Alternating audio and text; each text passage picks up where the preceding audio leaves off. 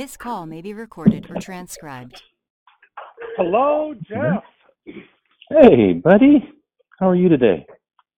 Doing good. Uh, Good. Low on sleep, but otherwise things are going relatively smoothly. I actually went off Oh. caffeine for the New Year's, and so usually Oh, you did? yeah, and so usually that means I would like get jacked up in the morning and then crash at Right. night.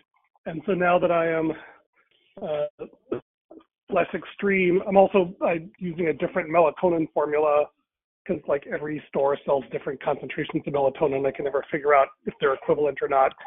So between all that, I tend to be waking up early, uh, not horribly early like it used to be, but like an hour or so earlier. And so I'm, and then I'm not caffeinated, so I'm a little groggy, and I will probably take a nap at some point. But for now, it's working. so you're How are into you your doing? second week of this? Something like that, yeah. okay. Well, what do they say? 21 days?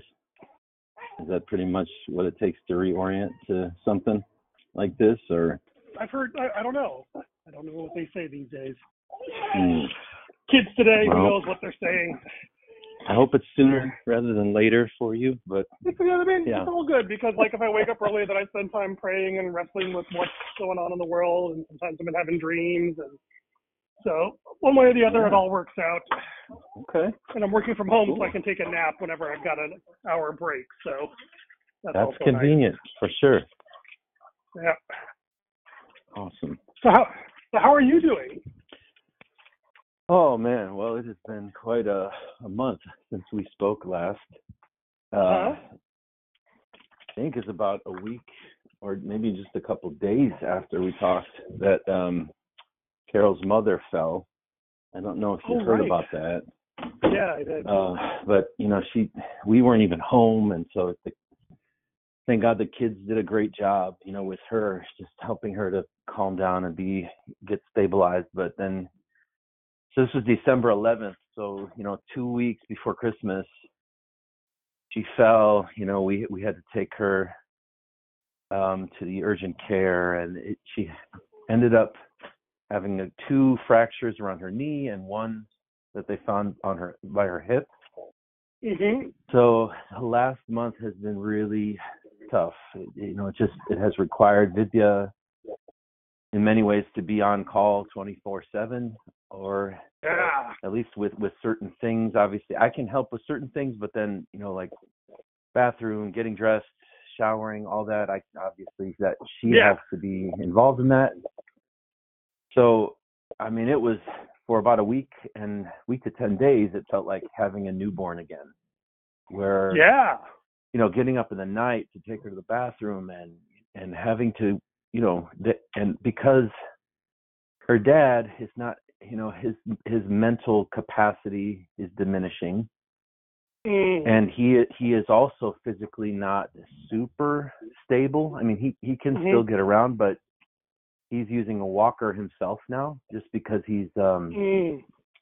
his knees have been buckling a little bit. I, I, yeah, it's just you know, so it's like taking care of both of them requires, you know, a lot of attention, a lot of energy, and so our Yeah. whole our whole Christmas season and you know even up to really like last week was completely transformed from you know the things we thought we were going to do that we just couldn't Right. do the places people we were going to see places we were going to go and none, you know very little And, and, you, and you would think we'd be used to that by now, right? Oh. but it's still frustrating thought- every time things blow up. Yeah. so you know it it, it was has been the hardest on Vidya of course because she has uh yeah just had essentially to be the constant companion with only short breaks here and there when when we can trust that her mom won't need to use the restroom or something like that and um Yeah. so There's also like the our, whole uh, role reversal thing's got to been a little bit emotionally traumatic too, right? right kind of the first sign the that, like, the like So no, is, um, our parents are no longer autonomous individuals. it's grieving. She's grieving. Her, you know, her dad isn't her dad. He's he's he's not the sharp, witty, you know, Mm. guy that uh, you know always was on top of everything and he- now he's you know he's very kind and, and gracious, but he's not there some of the time, you know, and it's it's hard. And then you, you know her mother is grieving that too, the loss of her husband, and then the it's just it, these are rough things. Like you just don't realize Yeah. until until they happen how it's gonna and so I know that yes, it has been very emotionally stressful for Vidya and at the same time she you know they're they're supposed to actually move to Venice uh, at the end of Mm. next weekend Uh-huh. which on the one hand is going to provide her with a much needed break but on the other hand she you know she's like I don't know should I send them I you know I want to I want to care for them I want to make sure they're all right and you know it's all the feelings of I want to be responsible I don't want to feel guilty for for pushing yeah, them survivor's away guilt. Yeah. even though it was planned, you know, months ago. It's not like it just happened. It was, you know, it's been the plan. So, yeah, yeah, Yeah. there's a lot. It's almost like the So whole empty nest thing in some ways. Yeah. So our then our entire Christmas season had it was just radically redefined, and you know, our just as if COVID and everything else wasn't enough. You know, just adding that on top has just been it's just been wild. I mean, just the feeling of Yeah. wow. Um, Yeah. this I is almost feel like I not how I apologize. envisioned things. You know. This, tends to happen to people after they talk to me. Uh, right. things I'm start so going on in their lives. Yeah. you know, it's funny though. Uh, we saw the Christmas, the Chosen Christmas special in the theater. Oh, did you? Okay, we didn't get yeah, to that. uh, yeah. I mean, there were kind of mixed reviews about it, but the thing that really struck me was like I just so felt for Joseph, Hmm. right? Because he's like the supporting character, right? The story Right. is not about him, but like True. he's kind of responsible for like all these people. And he's Hmm. like in way over his head. He has no idea what he's doing. He didn't ask for any of this. Right. But like God is relying on him yeah. in his most vulnerable so position ever. And it's So like true. ah and like, you know, things keep going wrong and it's humiliating at first. It's like, but you know, Uh huh. it, it really made me feel a lot better because like all God asks is that he show up uh, and not run away. And even if he can't good. fix everything, if he's just there in his brokenness and his mess, yeah. that's all that God expects of him. Oh, yeah. That's that's good. Yeah, that's that's really good. so congratulations on hanging in there. I think you had a very Joseph Christmas. Yeah, it was unlike any other. I'll say that. And uh Yeah. but you know, I obviously you don't want to be trite about it, but there, but there are these redemptive moments when you're you're realizing what it what it means to come to grips with the end of a life and what Yeah. how we have to learn how to do. I mean, I don't think we, at least in American culture, I don't think we really handle all that very well. We we tend to kind of ignore it, or we can, you know, we we don't want to deal with it. We put it off. We don't talk about it, and in some ways, I think that that's also true with like Carol's family, and like I don't think anybody wants to really talk about this, but but I Mhm. think it's giving us um like a divine nudge to make Mhm. sure we do make sure we do say the things that we need to say to each other to to Yeah. express honor and gratitude and and and even to embrace this like man this is this is hard this is not where you recognize like a life well lived but at the same Mhm. time death sucks like this isn't Yeah. normal you know this, this should not be right you know kind of thing so Mhm. Yeah. i do think there's a gift in it for us and for our kids too my kids Uh-huh. and Vidya's Yeah. kids to be able to see like, hey, look, this is a special assignment for us, for you, for your grandparents to be able to bless them and love them and and um you know just squeeze every last bit out of your time with them that you can. So it it but it man it just takes um grace to go back to our previous conversation. Yeah. It takes continual supply from from heaven for us to to think straight and to love well and Mhm. Yeah. So I mean, we're this this has been one of those seasons of you know having to depend fully on God. Yeah. No, it's funny. It makes me think of the story that someone said that the great, at least with your kids, my daughter's away at science camp. This is their, the thing they do in Oh, sixth wow. grade here in California. And Nice. it's like the first time she's away from us for three or four days in a row. Oh, yeah. You know, and probably the first out? time she, she, she uh, we're not freaking out, but it's just weird. Like we've had these Yeah. evening rituals. Uh, ever since she watched The Addams Family, she always kicks me goodnight. Which is like kind of annoying, but I like you miss it when it's gone, mm-hmm. right? right. like like That's most right. things about parenting, and and so you know, like my even her brother was like, okay, we go to Burger King. He's like, oh, I should get some fries friendly. Oh wait, she's not here. And I wouldn't go so far as to say he misses her, but at least he notices her absence. He You does. know? He doesn't want to admit it, huh? Yeah. That's funny. And so, but you know, you, you're starting to let go of them in the installment plan, right? You know, Mm, first it's right. sleepover, then it's camp, and Yep. and it's uh college and marriage and you know moving out Oh, of man. state and you know all these things first happen and it's like well you know The, but the I think about that week with of college for us, that was Yeah. so hard for me. oh Just wow walking past Cadence's room and, and like, oh man, it broke me. I was like, Mm. oh, this is not right. You know? oh Lord. but the other thing and so you're getting in, in some ways like you know my parents haven't quite gotten to that point yet uh, but Mm. it's a reminder that like I remember those moments like when you realize your dad missed my dad missed the turn when he was driving through Chicago like and he knows Mm. Chicago like the back of his hand I'm like this is Yeah. five or ten years ago. It's like, okay, and thankfully it didn't get any worse. But you know, it's like this is going to happen at some point. And these Yeah, little right. signs are sort of reminders, if that's a word, Mhm. of the future that's coming. The other thing that's really interesting though, I woke up like I checked my calendar a couple days ago. Wait, I'm supposed to working with Jeff this week, aren't I? And it's like crap. I've done absolutely nothing with my comprehensive race document since I talked to you. So like last night, it's like, okay, God, what am I going to talk about with Jeff? Like, I don't want this to be a waste of time. So give me something.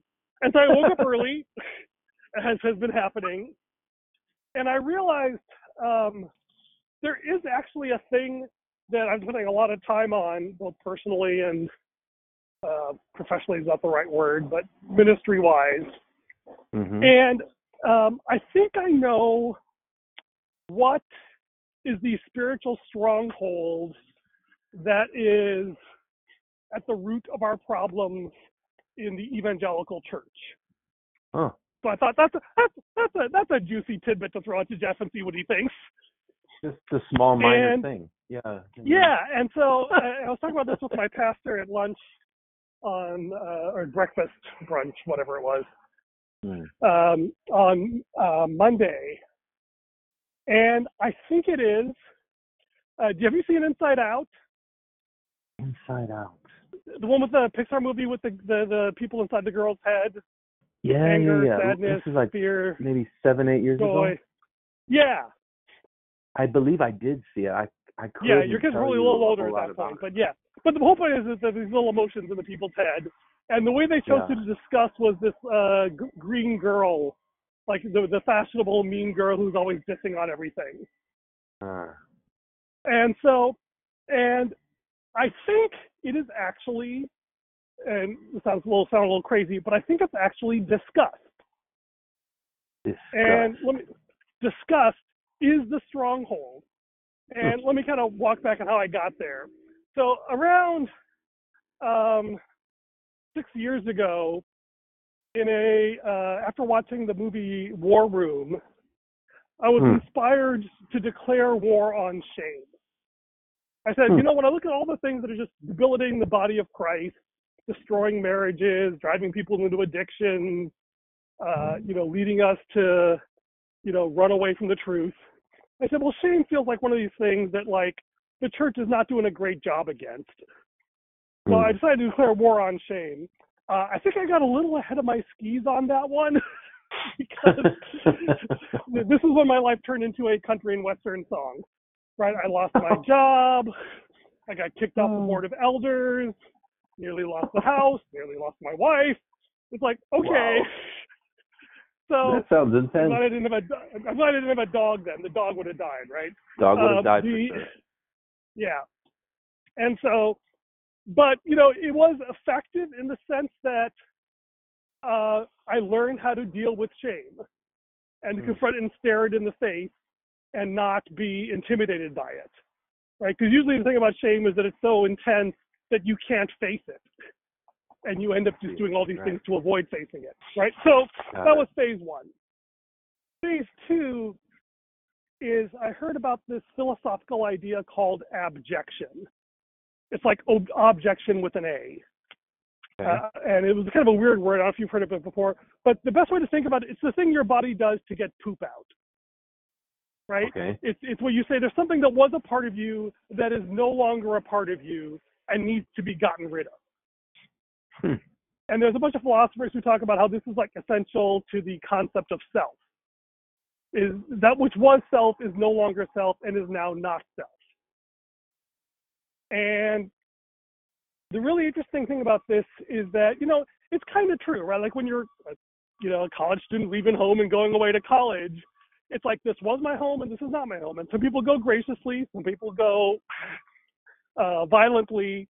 But either Mhm. way, it's like a thing that has to happen, right? You have to say, like, I used to find my identity in living in this house under my parents' authority, but now I need to say that is no longer me, right? That's like my kid, my son spending eight hours a day on Discord to hang out with his peer group as part of his individuating, right? Right. You know, and so it's a natural and healthy thing that has to happen. It's part of being an individual is learning how to decide what is self and not self. But the the thing that I realized, so I've been doing a study on emotion, and I was talking to a friend of mine. I said, you know, I, I have no concept of the emotion of disgust. It's not something I'm aware of feeling, which drives my wife bonkers. I was like, oh, it's old food. I'll still eat it. You know, you know, you know. My wife is very disgust oriented, right? She is her her idea of a vacation is to stay home and clean. And so, and there's a whole lot of other issues around there, which I will not get into. But the Uh-huh. interesting thing, it was that my friend said, "Well, you know, Ernie, you never talk about disgust, but often when I'll say or will say something, you'll say that you I have an allergic reaction to that. I see. It's like when someone says something that I think you know theologically incorrect or or whatever, I'll say, you know, I'm having a reaction to that." And, I and. I have to like give me a break, so I don't like I don't want to. I've learned at least to at least acknowledge the reaction and not just react. But he said that's really a kind of disgust. And the more I thought about it, I realized he was right.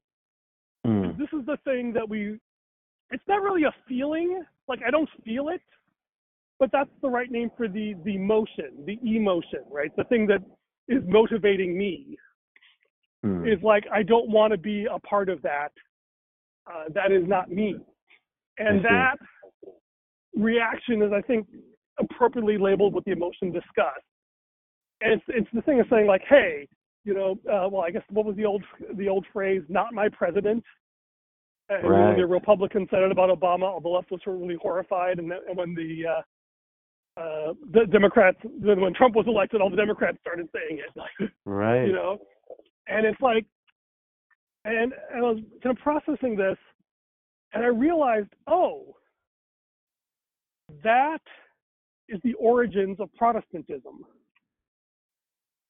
right? Hmm. Is that like is, is, this is intolerable? Like we cannot abide by this. You know, either you change or I leave. Hmm. And like, it's not a question of right or wrong, you know, but it's like, because it, like in some sense, it's, it's like a necessary part of growing up. You have to do this thing. But Yeah. in some ways, it's both right and wrong. Right? There's some really positive and, and, and good and honorable things about this, and to not do it would be to deny those good things. But there's also something Hmm. um, about it that is, you know, toxic. And I, it's only just now I kind of realized or kind of clicked to me is that disgust is kind of the inverse of shame. Right? Is that when Hmm. I, if I expressed it right, if you've ever been picked on in school and someone uh, says you're disgusting, then you feel shame. yeah. And th- there's a deep connection there, which I don't fully understand. But I realize this is the sort of other half of my uh, uh, war on shame is this issue of disgust. And the thing about um, disgust, it's easy to be disgusted by people who are just who are disgusted at others, but that doesn't Hmm. really war against shame, the disgust, right? That just increases. That's that's the war of disgust, right? and True. it's interesting when you're not fighting for survival, you're usually fighting uh, for disgust, right? Like when you think about like you know our I don't know if you're going to remember this, but the the the the, the Gulf War, how Mm. you know when Saddam Hussein invaded Kuwait, like it's like Yeah. okay, there's no like existential threat, but like no, this is disgusting, this is horrible, it shouldn't happen, Mm. never again, right? Yeah. and, and you know and and when i think about the culture wars it's fascinating that my friends on both sides they have a very even though they have absolutely opposite values there's this eerie similarity between their rhetoric and their reactions like Yeah. can you believe those people Mhm. like you're like hi how could and it's like and and this is the thing that is so it's not about eliminating disgust so much as it is about redeeming it right because the the like the the abjection like learning to distinguish self and not self is like essential to being a human right if we Hmm. didn't have that we just all uh, you know we'd all be marrying our sisters and, and, and turning into a, a Hmm. globular you know single celled organism right Wow. it's like this was God's gift of allowing us to differentiate. Mhm. And you know, the and so we can't it's like the law, right? You can't you can't live without it, but it'll kill you if you live by it. Mm. And this and the alternative or the thing that it makes that you the the the the external stimuli that produces disgust. The alternative which is so interesting given what you just shared is i think actually the grace to grieve. So hmm. the, a couple of times when i've talked to somebody who's like in a reaction like this i say can you believe that? And like especially older white guys.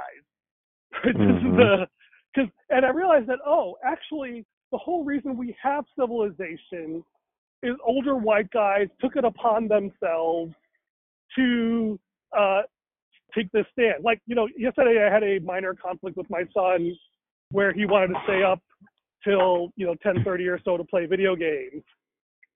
And you know, he's like doing remote learning, so school doesn't start till 9:30, so he has time.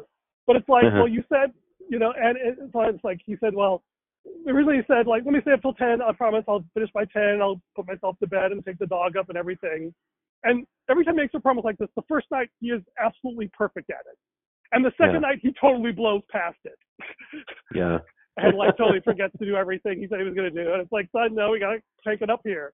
And so he was like really furious at me. I mean, as furious as he gets. He doesn't blow up. He just like doesn't talk to me Right. and just okay. ignores me and slams things around. And so I just sort of ignore him and then like go and like read him to bed like I normally do.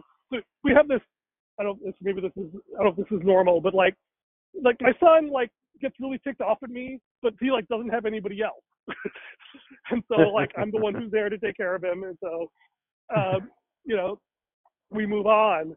And I was Mm. feeling like you know you know really bad about having to do all this stuff because all these things that are the opposite of what I like to think of as my values of being considerate and present and non-judgmental. But it's like sometimes you have to lay down the law so that everyone can move forward, and it sucks. Mhm. But like yeah. you know, but but like if you, I, I said this really came down to me this last week with my brother-in-law who was here uh, for Christmas and did a bunch of dog training, and he just Mhm. kept on like, this is stupid, this is wrong. You must, you cannot cuddle these dogs. You must yell them in the face and rub their nose in their shame and like all this rhetoric. And it's like it's a little over the top, but I realized, you know, like my dog now doesn't wake us up at five fifteen in the morning to get fed at six fifteen. He's learned, you know, he kind of got broken of that habit and intimidated Right. into like not like uh being a whiny crybaby like we had to do when we free trained our kids. And it's Yeah. like, you know, it's and it's funny. I'm actually doing this Facebook uh, wisdom challenge with this guy Pedro Adao, who's a entrepreneur, and it's like a crazy thing. Like he's only been like doing this for like three years, and all of a sudden he's got Bill Johnson and John Maxwell and the guy who wrote the Passion Translation, like as Hmm. friends and like showing up at his thing. And so like it's amazing. But every now and then he goes like he's like an entrepreneur. He's like he- you know the the the Tony Robbins type of guy. Like you know God, you know we can you know uh, you know God may want you to well he says God wants you to prosper. So like join this program. I can guarantee that it will help you live the life that God wants for you. And like there's some really good stuff there, and I really appreciate his heart. But it's also really over the top. And Yeah. this is really making I was having an allergic reaction, right? There you and go. it's like, and he actually said a line there in the first or second day. He says like, the thing that offends you may be precisely the thing that God wants to bless you with. And so I've Mhm. really been taking that to heart because I've been processing all this stuff around disgust and realizing, okay, you know, he needs to be this sure of himself in order to get this thing off the ground, to have the energy, because like it really will help a lot of people. And Hmm. you know, the unction he feels to do the high pressure sale to get people on there and signing up for his three thousand dollar uh, program is actually the thing that he needs to do. You have to build this kingdom up before you can turn it over to Jesus. Hmm. You know, it's this weird dynamic. I'm actually working on a game design with my son about this rhythm of like, first you have to just survive, and then you want to try and make this the good thing that you found as big as possible. And only then, uh, the way I talk about it with my son is like in the first part of the game, you're um, building up ego points. Because the more ego you have, the more power you have over the world to slay your enemies and help your friends. Right? And that's like Hmm. necessary because if you don't do that, you die. Or your city dies, right? Hmm. If you don't actually build your kingdom, then somebody else will. Uh, or, or you're left to the mercy of somebody else's kingdom. And like those people who are willing to take the hit, there was a great line from, uh, I've been watching The Arrow, the Green Arrow thing, uh, the reruns from you know, Oh, 10 years yeah. ago, whatever. And there's a line where uh, somebody's sister dies, and like his friend, uh, his basically his girlfriend, um, uh, dies, and like the yell, yell, uh, his assistant yells and says like, "Why don't you grieve?" He goes, "I have to not grieve so everybody else can." Like to be the man, right? To stand up and say, "Okay, listen, I'm not going to ignore my ignore my feelings. What do we need for us all to survive and to keep everyone safe? And I will squelch myself and be the hard ass, if you're part of my language, so Hmm. that everyone else is free to, to emote and be themselves. Hmm. And you know, you need that thing. So you need these ego points to kind of build this kingdom. But in in the in, in the next season, all those ego points become karma points.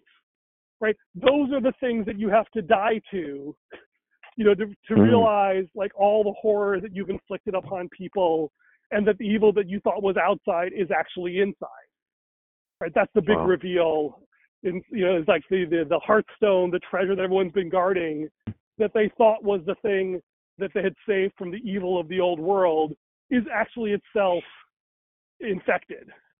And that's kind of Mhm. what's been like for me these last few years, is realizing this, you know, beautiful, reformed evangelical tradition I grew up in has as its at its heart that same toxic sickness as the Catholic Church did Yeah. You know? And it's like and it's like you know and and, and so in in in the, phase two the sort of absolution phase like oh man why did i have to do all this ego stuff? Like why did i dig myself in this hell? Like you know this is horrible because it's all this burden you have to, to undo. But then i realized in phase three which i feel like i'm just starting to get to is that all those karma points that you had to work off become treasure points that's the Hmm. grace you have to share with others.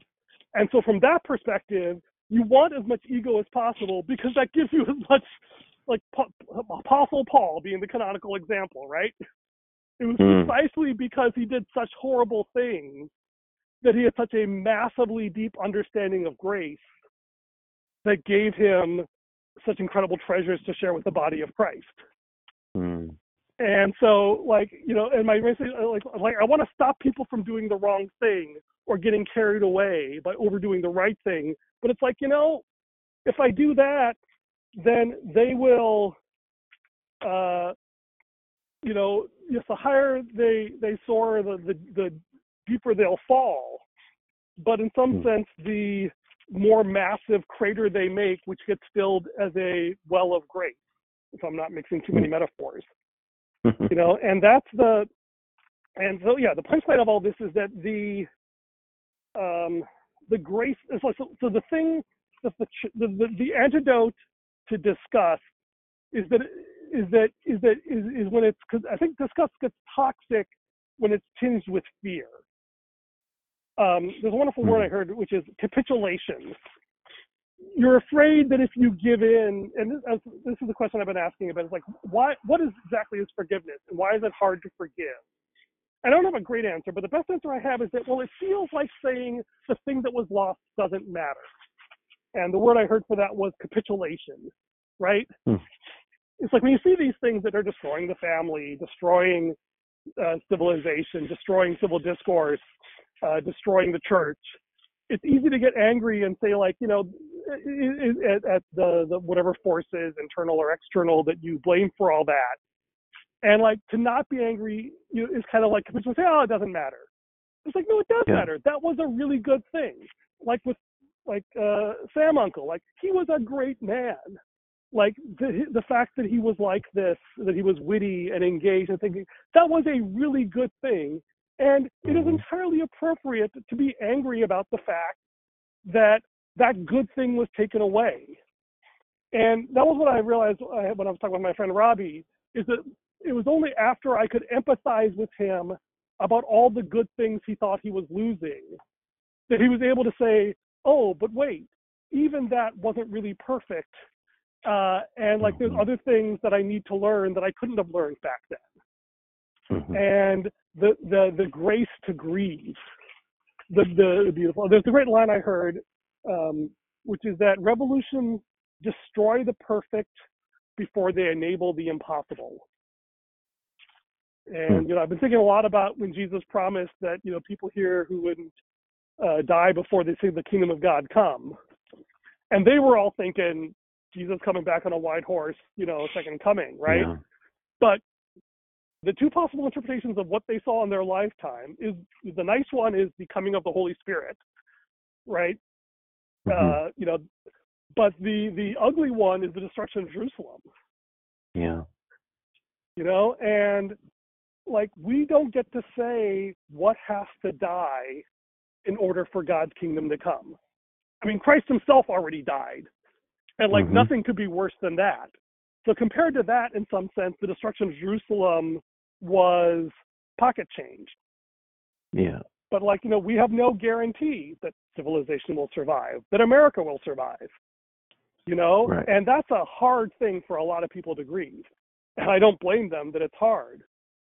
Yeah. And but you know, in some ways, I, you know, it's interesting. I've been reading this biography of Lincoln that my uh, brother gave me, and the personal heartache he had to deal with, where his son was taken by bubonic plague or, or something like that, and then his wife got uh, there, there was an assassination attempt early on, which scared their horses and uh, like uh, gave his wife a concussion that made her moody and irritable. and you know, oh, and of course, wow. you know, and like all these I didn't realize personal that was tragedies on top it. of, yeah, um, and like there's all these personal tragedies, and like there's this weird sense in which you know, if he had if he had just sailed through the war without any personal tragedy, it's not clear that he could have.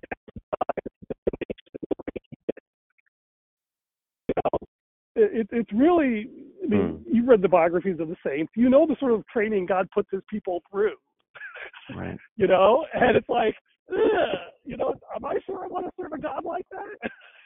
Mm. but you mean, but that's like, you know, and then they're like, uh, what's this? Um, Sam Harris. His fundamental objection to Christianity is you just can't abide the thought of a father sacrificing his son for something. hmm And I'm sure he's got his own psychological and family issues, which makes that so intolerable for him. But like, you know, Yeah. the man's got a point.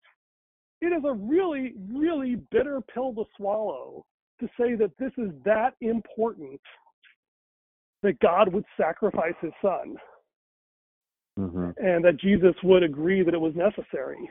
And it's like, you know, that's a bitter pill to swallow. But once you accept that, you know, and maybe that's the the key is to encounter the cross to the point where we where we realize, or maybe it's the, the, the more we understand the depth of grief behind the cross, behind communion, behind Good Friday. Um, and just like the training you're going through with Carol's parents, it's like this is the thing that we need to learn how to do first so that we can help others grieve. Because I discovered that I get envious, right? When I haven't grieved something and I feel like somebody else is getting away from that, I have no compassion for them. Hmm. Um, but when I say, but when I can get to beyond that and say, oh yeah, I can see how what they're struggling with, the trade-off that they don't want to make is actually one I, you know, I'm not thrilled about either, and I'm jealous that they, I feel like they have it easier than I do. And it's only when I get past that in my own grief, because I'm still holding on to that unforgiveness, like oh, I'm still feeling unfair that God did this to me. That's why I don't mm. have grace for them. And once I do, I say, oh, okay, now I understand what homosexuals are going through and why they react the way they do.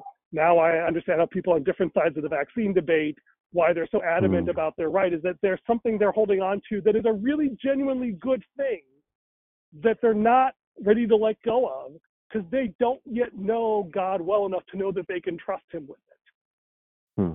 And then there's the question okay, if I do know God that well, then I have grace for them and I can share with them, and that will help them go through it. And if I don't, well, then that's my issue. I got to go deal with that with God rather than judging them. This whole uh, speck and log thing. Wow. Yeah. Yeah.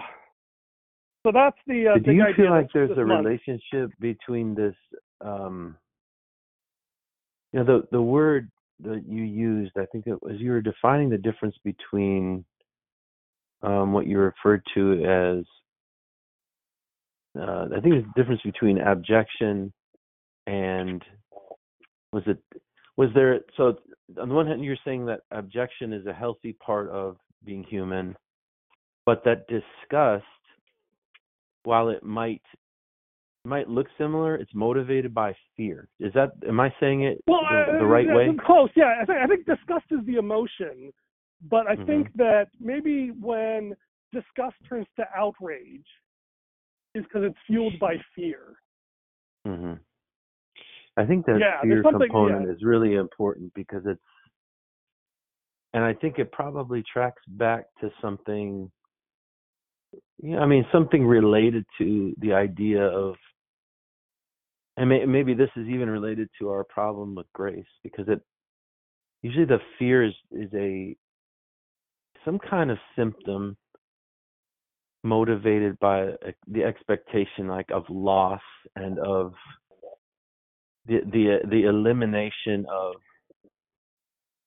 what I perceive to be my right to something or my either my property or my the, the you know the Yeah. non physical things like my rights my my freedoms my whatever it is Here, here, here, here- actually, you know, it's funny.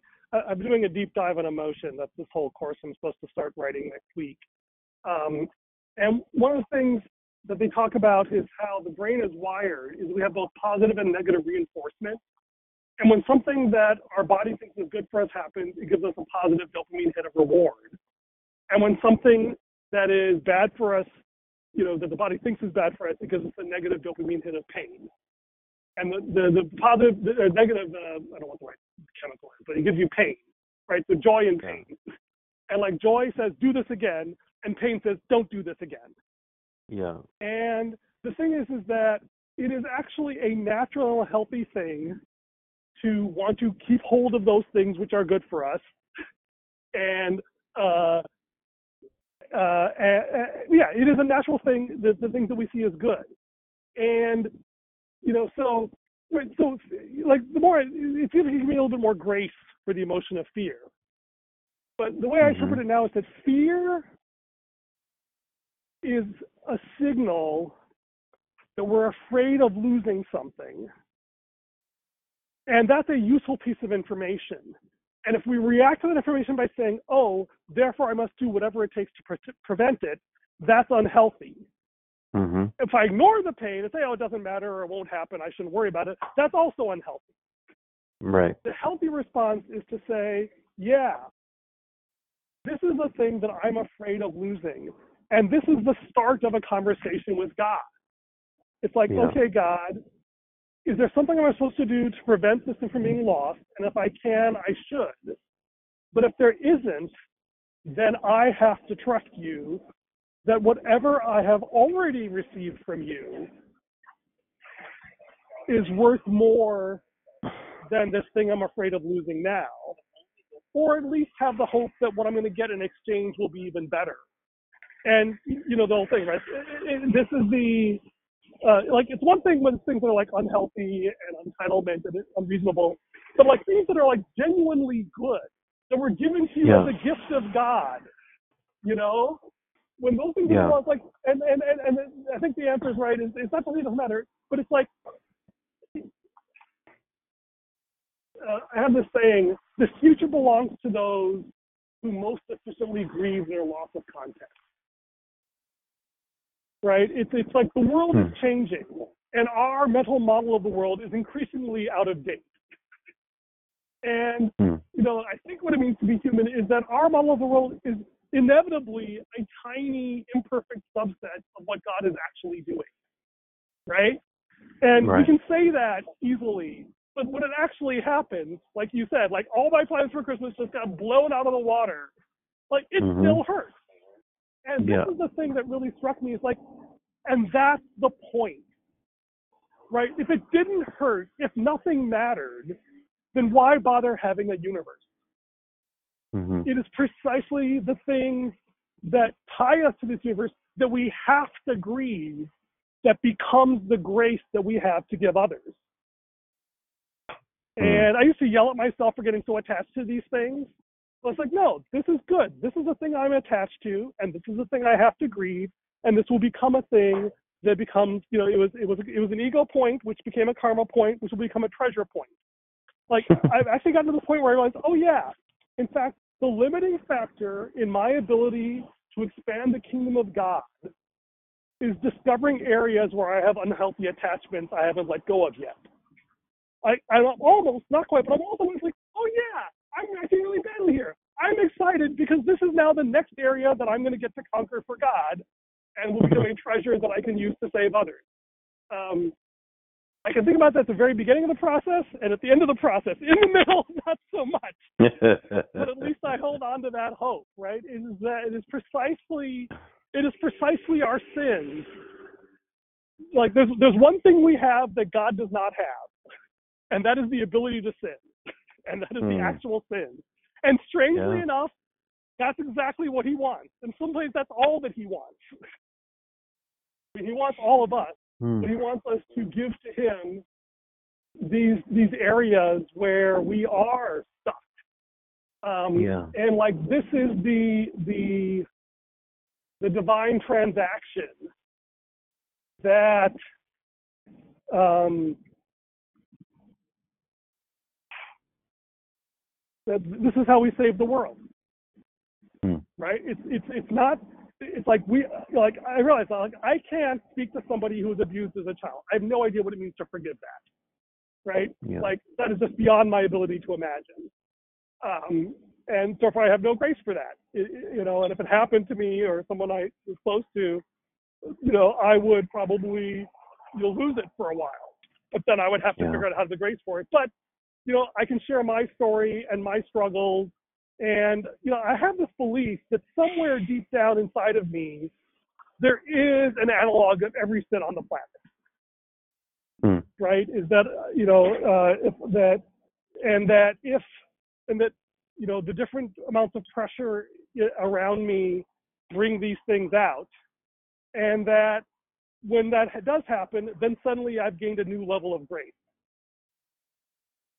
Yeah. and you know it's I'd, I'd much rather have grace for other people's sins than have to do the hard work of finding grace for my own but that's how you get there right um, Yeah, that's right. one. Yeah, so I'm working on this game with my son, and I think that's actually if I can figure out how to encode that dynamic into something playable, because it's really hard to explain. Uh, it's Hmm. hard enough to think about, right, in our own lives. But if we understood that this is actually the dynamics of the Christian life, right? All the head learning, all the techniques, those are important, but the hard heart work has to come first. And it's a, something that historically it's like it happens in the dark places of your soul, and people write about it in their biographies 20 or 40 years later. And I'm thinking Yeah. if we can figure out how to get people to start doing this in real time, and then we build a status game around like, you know, hey, you know, what was done in secret is now going to be shouted from the rooftops. Like this is Hmm. what it means to be a Christian, is to be able to face the depths of our sin, and uh, you know, not just the socially acceptable sins like we hear people stories coming out of drug addiction or uh, alcohol or pornography. It's like those are great, but like the harder sins, like you know, I was really judgmental of people on the other side of the political spectrum, or I was Mhm. really, you know, I, I, my evangelism was really um, motivated in large part by pride and tribalism, which Yeah. I thought was love for other people. Like these petty hypocrisies, which the world is deeply allergic to, Hmm. are the things we haven't learned how to confess. But once we do, then suddenly it destroys the armor the enemy has spent centuries building up. Hmm Yeah. Yes, sir. The humility uh, that that is required that not natural to to the way that we're we're built in this world Yeah. system. It's it's really Yeah. not, and to, to And- and- see and I can- Jesus in this way, Yeah.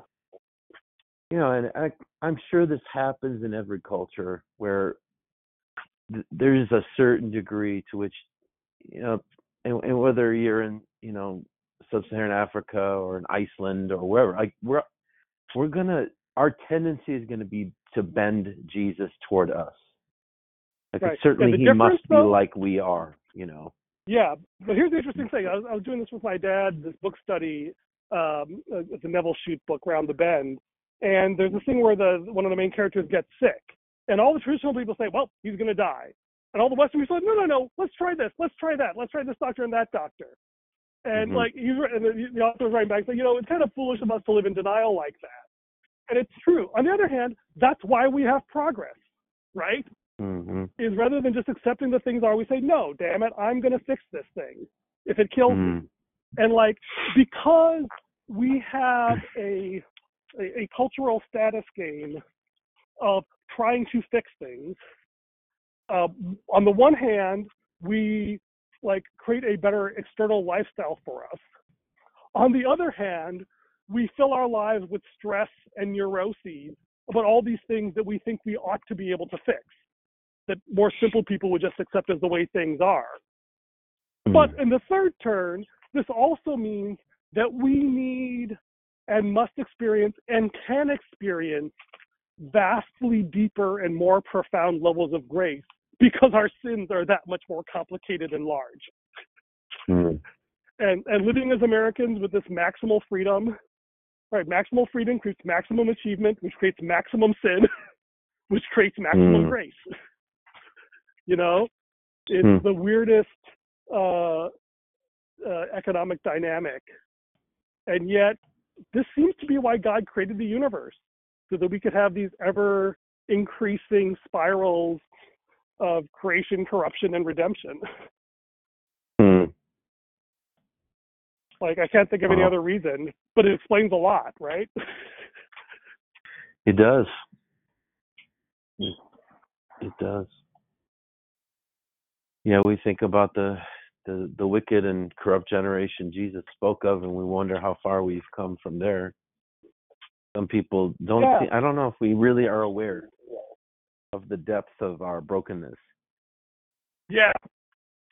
And you know, I, like I realized that uh, there's a wonderful Rick Joyner uh, parable where he talks about uh, the image of the cross, of these jewels, I guess, and one of the jewel of Gethsemane, and it's like you can only touch that one for like a few moments because it is just so agonizing to, to go back Wow. to the sort of other lesser jewels of comfort and consolation.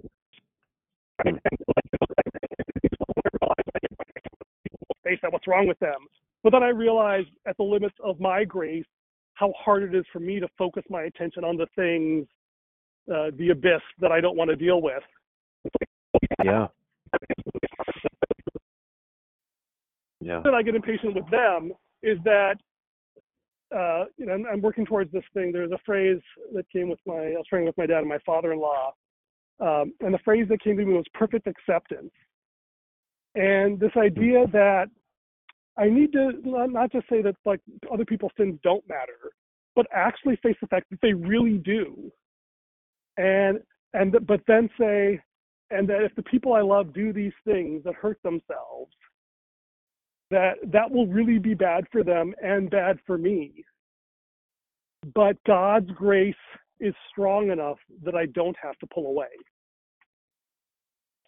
And I realize Mhm. that's why I want to fix other people's sins is, is partly to help them, but partly also so I don't have to deal with it.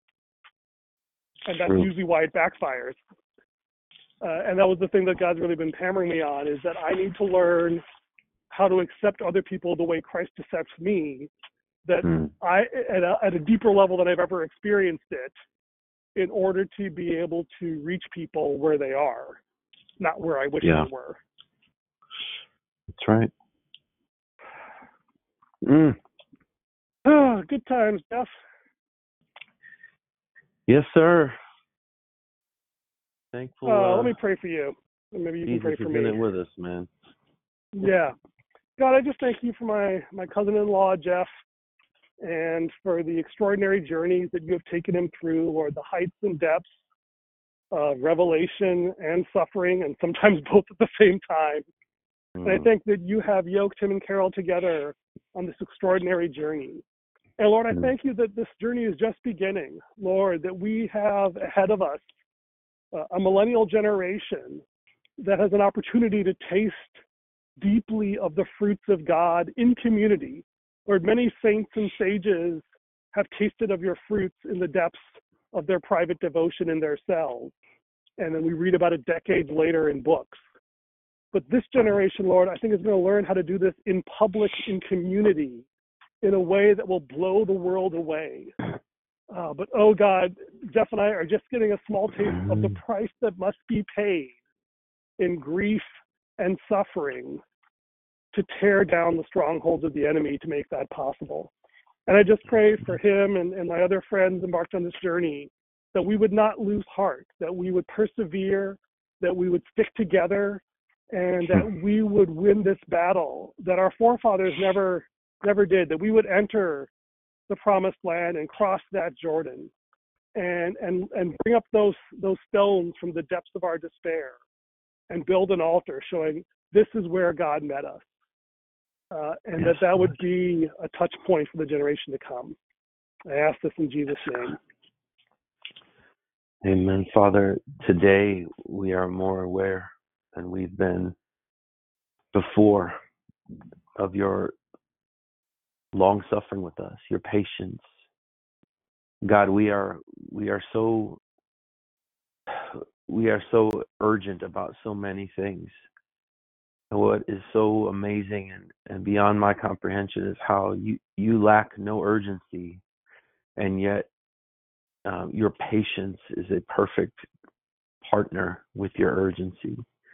Lord, the, the plan that you have been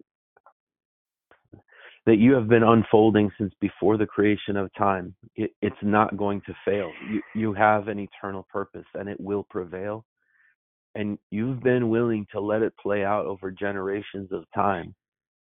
That for some reason, God, we we are not content with your pace, but we ask today that you would settle our hearts, remind us Mm. that we can be confident that you are leading uh, the story, the human story. You are leading it into the place of of of fulfillment and satisfaction from your own heart. I I don't understand how all of it works, Lord, but I submit to you. I yield to you today I pray for my my cousin-in-law Ernie that that both of us um, would be willing to, to continue to yield, to continue to submit submit our lives, to surrender our own intentions, our own convictions to to your vision of of reality and your story. Mm. God, touch our wives, touch our kids, t- touch the churches that that we are a part of, and the broader network of of your people that we're connected to. Blow by your Spirit, bring life, bring wisdom, bring courage for these days. Lord, we don't know uh, what's around the corner. we we think we've seen hard things, but we haven't seen anything. And I- and I pray God that you would just strengthen us, make us brave and and pure, so that the times that are coming will not cause us to shake and tremble, but would they will just find us more deeply established in your love and in your gospel. Lord, teach us your way. God, may may the footsteps that you've left for us become more and more clear as we do face hardship, opposition, even persecution, which we've we've barely we've barely even approached that, and and we're already riled up about other things. So God, God I pray that you really give us such a, a deep and and broad perspective about where we are in the story. And Lord, I pray one more thing for us.